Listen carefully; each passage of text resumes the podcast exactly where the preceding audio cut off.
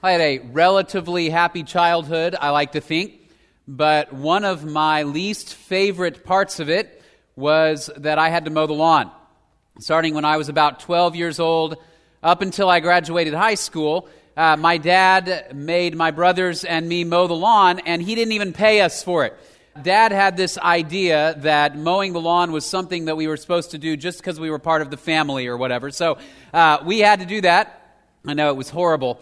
Every week, you know, we took turns doing this, and this was when I was a kid. The, the experience was different from the way it is now when I mow the lawn, because now I've got a self propelled mower, you know, that kind of starts with a little button. You just push it. Uh, we had more of a mower that required a lot of prayer in order to mow. You would just sort of grab this ripcord and just pull and pull and pull, pray that it would start, and hope that it would start before your arm wore out, right? By the time you finally started going and you were pushing this lawnmower, you were almost too worn out to mow. But I managed to push through it. I would mow, I would trim the lawn, and uh, go inside and then was when the really difficult part of the whole experience began, and that was the lawn inspection. Uh, my dad would go out and he would inspect the lawn, and particularly he would inspect those parts of the lawn that were least visible from the house.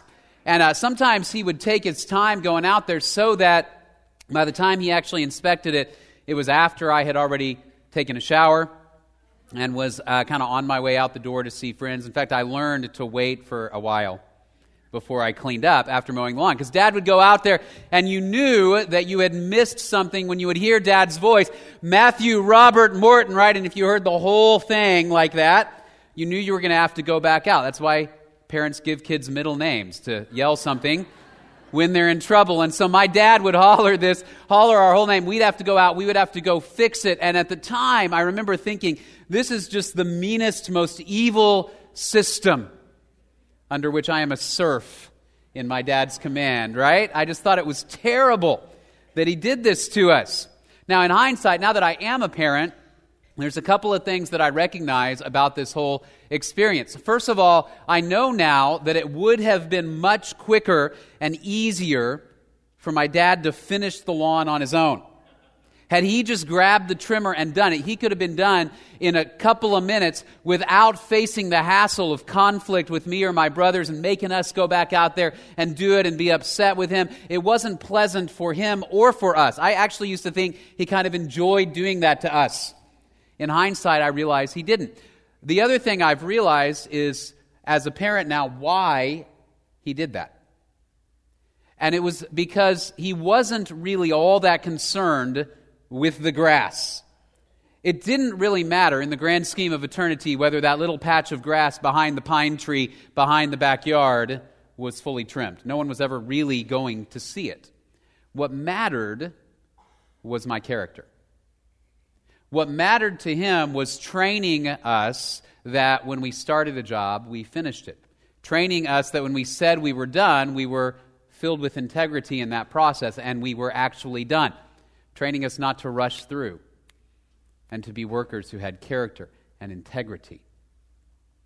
Uh, those of you who are parents know that discipline is rarely pleasant for you or for the child, right? Every parent has had that moment with a kid where you thought it would be so much simpler for me to clean the room than to endure the hours of threatening and begging and waiting for this child to do it on his or her own, right?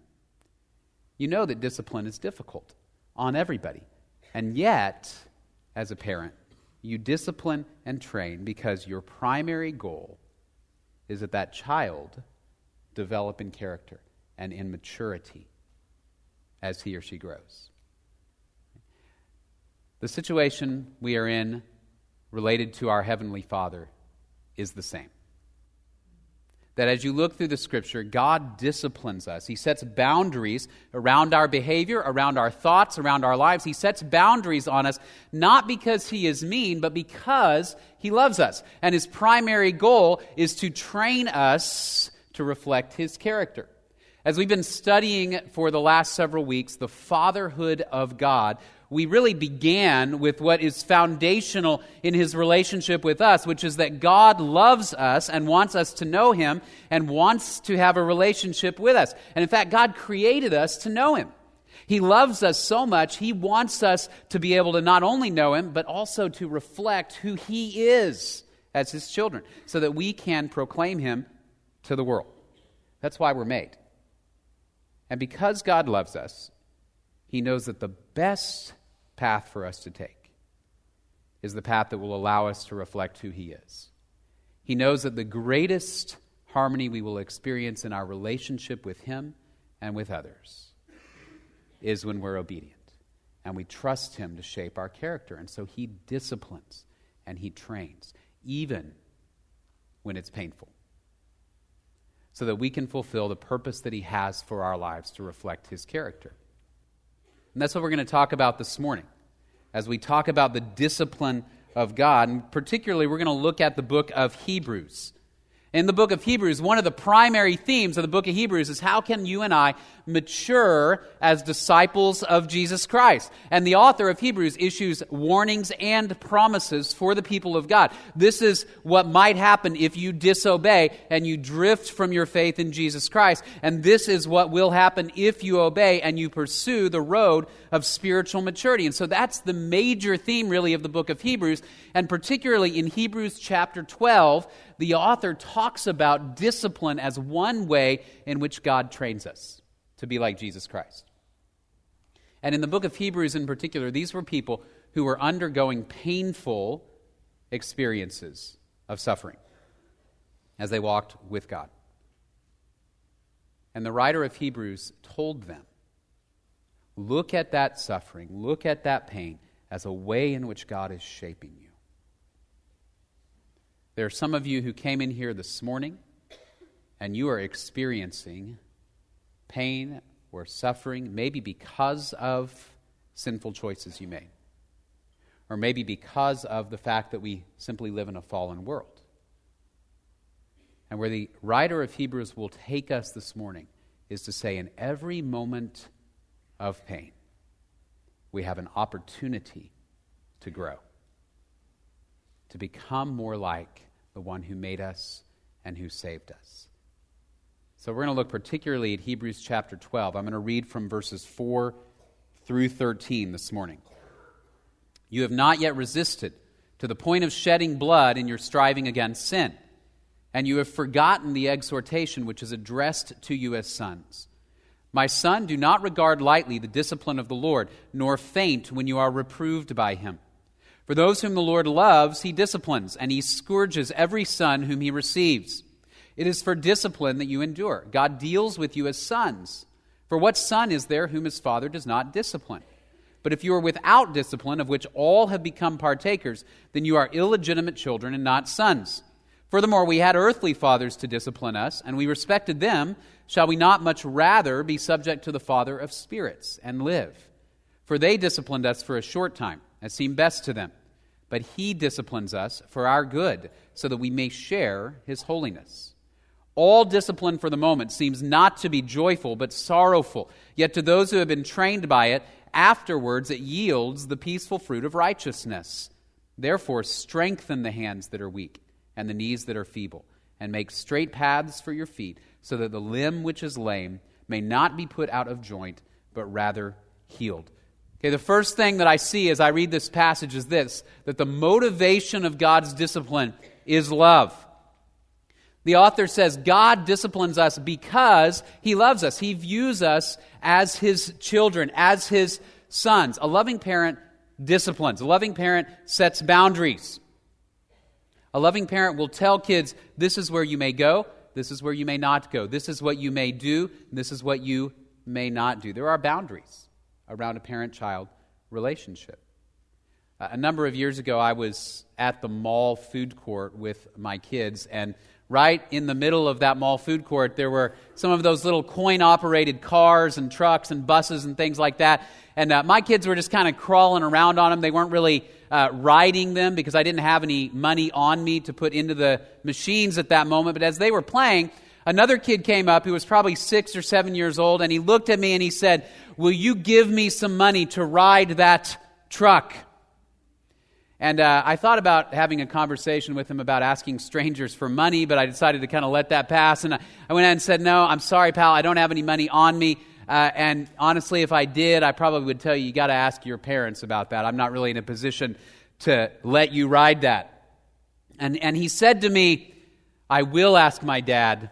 My dad always gives me money when I ask.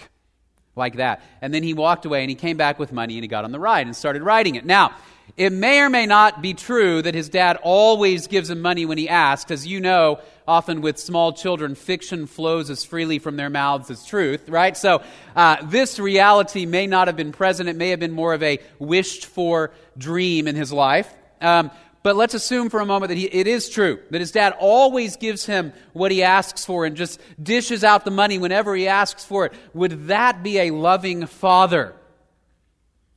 No. Hey, that would be a tragedy. That would be a father who is more concerned with what his child thinks he wants than with what is best. Loving parents set boundaries. One of the great and tragic lies of our culture is that if you love somebody, you never tell them they're wrong that if you love somebody, you allow them to pursue whatever behavior, whatever mindset they think is best, even if that is self destructive. And so we convince ourselves, I think, often, even as Christians, that to love somebody means I should just simply stand by and allow them to make destructive choices, choices that will destroy their body, their mind, their spirit, and their heart, and their relationship with God and others. And it's a lie. And in fact, it's not the way people act when they love another person, it's not the way God acts. It's not the way God acts, Siri. All right. Say it again.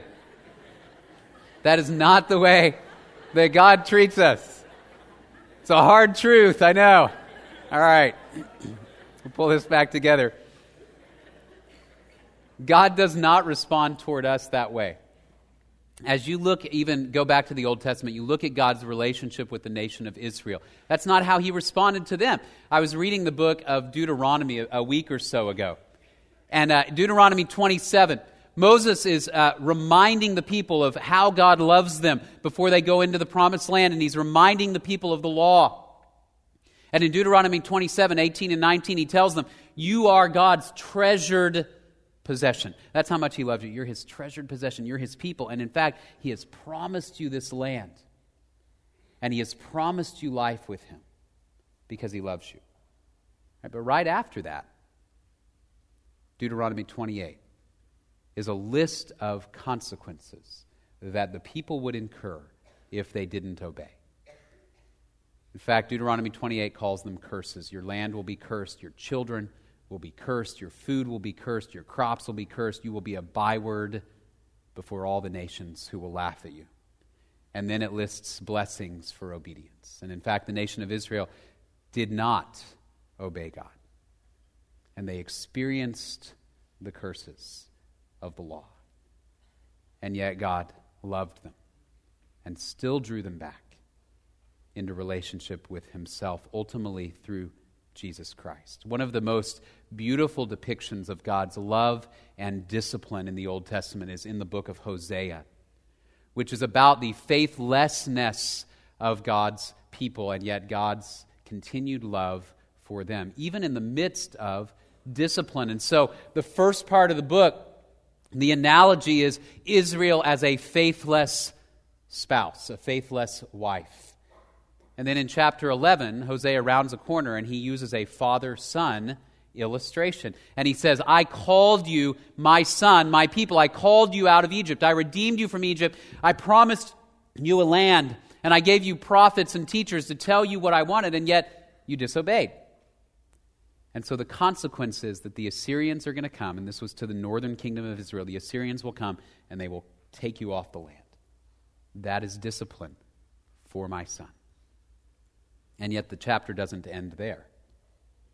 Because toward the end of Hosea 11, God bursts into an emotional song and says, But how can I give you up, O Israel? I cannot let you go, so I will restore you. Despite having to discipline, despite having to send you away, despite your disobedience. And he restores ultimately through the death and resurrection of Jesus Christ, which paves the way for us to be forgiven, for Israel to be forgiven, for the Spirit of God to live in our hearts. God disciplines because he loves. One other illustration. When I was about eight or nine years old, there was a child who lived on our street where I grew up, who was probably four or five, and he could frequently be found playing in the street in his birthday suit. Right? Uh, now, there is, I suppose, an age where it's kind of all right to run around without clothes on. Maybe a year, you know, maybe 18 months on the outside. By the time you're five, though, um, your parents probably should set a boundary, right? Uh, if you're going to go outside, you must wear pants, right? That's a reasonable boundary, I think, for parents to set. If you're going to ride your skateboard down the center of the road, it's best if you have on clothes, right? And so that's a reasonable boundary, but for whatever reason, I don't know what was going on inside that house. I don't know if the child begged and pleaded to be allowed outside naked. I don't know if his parents just didn't pay attention and he was outside for hours at a time without clothes on. I realize in this day and age, people would call the police. We didn't really do that uh, back then. But in fact, this story was so outrageous in my memory that I actually had to ask my family, Am I remembering this correctly? Did this actually happen? Because I wasn't sure. And they assured me that yes, it did. And, and in hindsight, I look back and I say, That is an illustration of why loving parents set boundaries. Right? Child says, I think it would be best for me to just be free. Right? Mom and dad said, No. Right?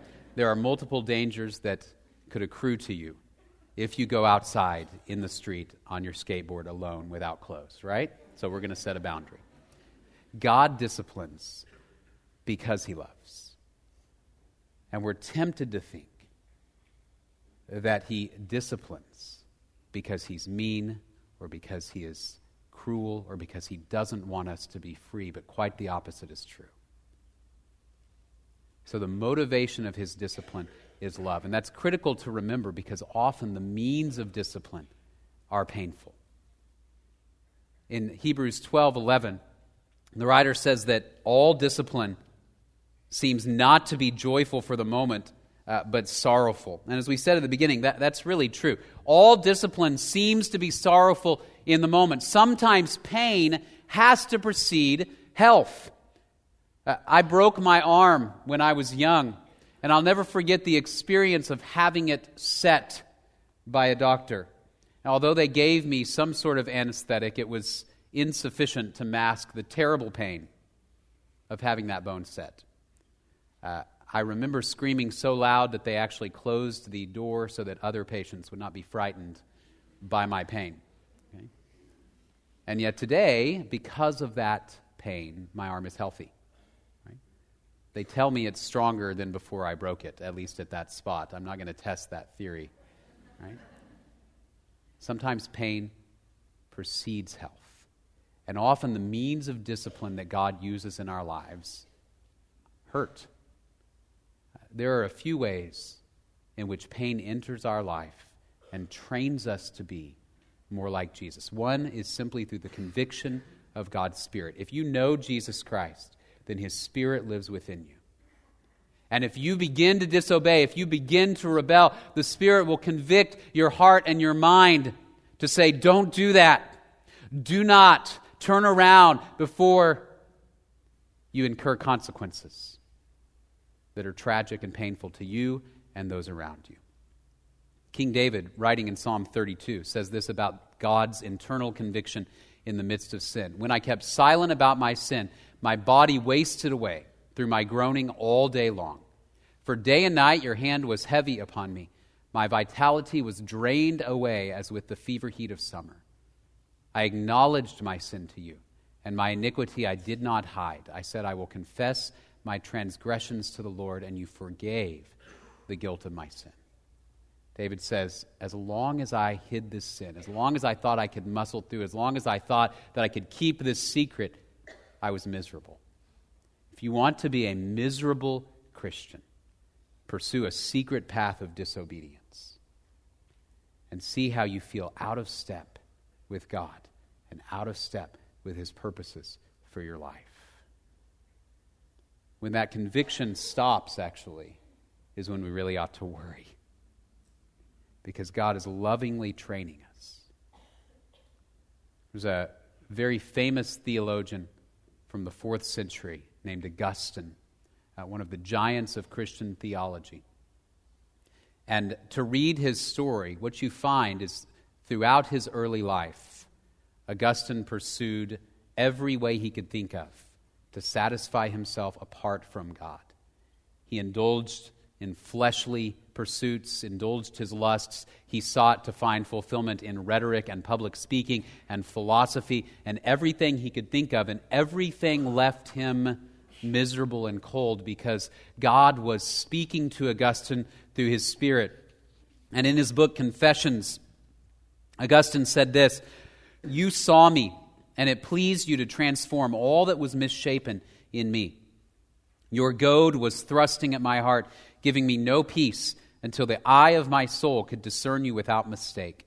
Under the secret touch of your healing hand, my swelling pride subsided, and day by day the pain I suffered brought me health, like an ointment which stung but cleared the confusion and darkness from the eye of my mind. And in his summary of his book at the beginning, he says this famous line You made us for yourself, and our hearts are restless until they find rest in you. What is Augustine saying? As long as he pursued his own way, as long as he disobeyed, he was miserable. Because the Spirit of God was operating in a way that hurt, but in a way that brought health. So sometimes God's means of discipline is the conviction of the Spirit. Sometimes it's actually suffering in our life, in our circumstances, in those around us. And there's a couple of ways that suffering could enter into your life. One of those is by our own choices, our own sinful choices. That it is possible that when we suffer, it is because we have said or done something that brings consequences. The world is designed around consequences for our actions. So if I drink too much one night, I will feel terrible the next day. If I say something unkind to you on a consistent basis, you might turn around and do something to my face, right? That is natural consequence. And often, that is the means by which God allows suffering into our lives to train us stop doing that thing. When my eldest daughter was around three years old, just as she was beginning to learn to sit in a normal chair and not in a high chair, uh, she had this habit, which some of, some of us still have to this day, of leaning back in the chair, right? She would take the front two legs off the ground and kind of rock back and kind of kick her feet against the table. And we would say, Elizabeth, stop that. You're going to fall. She'd stop for a few minutes and then she'd do it again stop it, you're going to fall, right? And she'd keep doing it. Well, one uh, day at lunch, my wife was sitting with a friend, and Elizabeth was there, and they were talking, and Elizabeth began this rocking back and forth, and it was a relatively low table, relatively small chair. Shannon said to her, Elizabeth, stop that. And Elizabeth continued her rocking. And so my wife made a decision at that point not to warn her again. And she continued her rocking, and the rocking got more vigorous as time went on. And eventually, wham, the chair went down on the floor. And Elizabeth was not injured, but she was startled, stood up, began to cry. And my wife's friend, who didn't have children at that time, looked at her and said, Did you let her fall? and Shannon said, That is what we call a calculated risk. Right? I knew that she would not get injured. I knew that it was a safe spot, but I also knew she needed to learn don't do that. Because when the chair is higher and the floor is harder, it could have grave consequences. Often, God allows pain because of our decisions into our life to train us. Don't say that. Don't do that. Don't look at that because He loves us. And before the consequences are too grave, He wants to let us know. Paul Brand is a famous surgeon and doctor. He, he was the first one to discover the mechanism by which the leprosy bacteria causes disfigurement to people's fingers and toes, particularly, but really to their whole body. And what he discovered was that uh, the bacteria actually causes a deadening of the nerves around your body and around your skin such that you don't feel pain like you should. So, an individual with leprosy might put his hand or her hand on a hot stove and not feel anything until the hand is burned away. And they may not notice it until later. And this led him to begin to think about the structure by which God made our bodies and the mechanism of pain. He wrote a book with Philip Yancey prior to his death about the subject of pain. And what he says in that book is that pain is God's warning system to you. So that when you put your hand on a hot stove, you go, oh, and you pull it away before you do permanent damage. You step on a nail or a tack, you pull your foot up and you pull that out. Somebody who doesn't feel pain will just allow it to sit there until it destroys the foot. Pain is God's warning system that He designed us with, and that's the way natural consequences work. Now, I realize that there are other ways in which we suffer that we can't control, that we had nothing to do with because we live in a fallen world. So people around us get sick or die, or we experience problems in our lives that are not a direct result of our sin. Even those, the author of Hebrews indicates, are a means at times of God's discipline. Even if God, because He's not the author of evil, even if God did not directly send some calamity, He allowed it still into your life as an opportunity to trust Him, to become more like Jesus and those who have suffered will tell you that suffering can either make you bitter, angry, and drive you away from God and other people, or it can soften your heart and teach you to be compassionate, teach you to be a person of love and comfort and trust and righteousness. In 2 Corinthians, Paul talks about how suffering can transform our character 2 Corinthians chapter 1 Blessed be the God and Father of our Lord Jesus Christ, the Father of mercies and God of all comfort, who comforts us in all our afflictions, so that we will be able to comfort those who are in any affliction with the comfort with which we ourselves are comforted by God. Suffering has a way of rounding off the rough edges of our character if we allow God to work in the midst of it. Some of you in here have suffered deeply, others have not, at least yet. It's not necessarily a function of what you've done or not done. It's not necessarily a function of your age. It's sometimes simply a function of the fact that we live in a broken, sinful, fallen world. And some people hurt, hurt more than others at times. And yet, the author of Hebrews tells us in every moment of suffering, we have an opportunity to allow God to refine our character to be more like Jesus Christ. Compared to some, even in this room, I've not suffered but a drop in the bucket of what you have.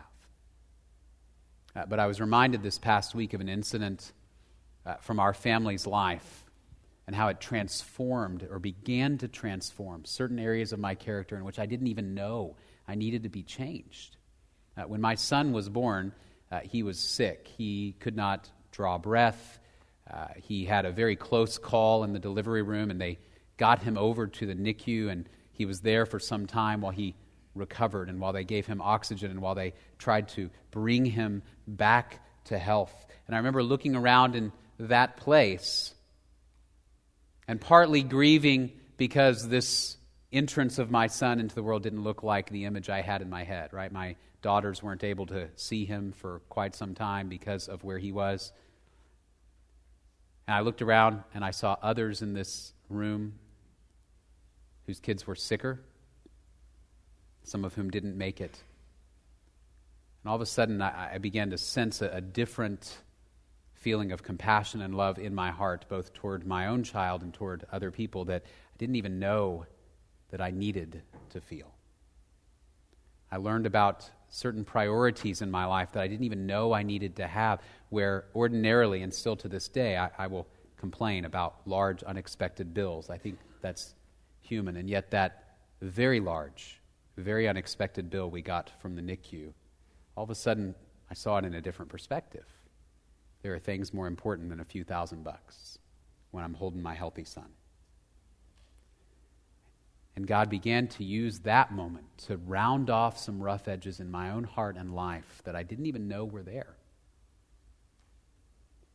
And often there is pride and fear and self sufficiency and lust and greed and anger in our hearts that we don't even know is there.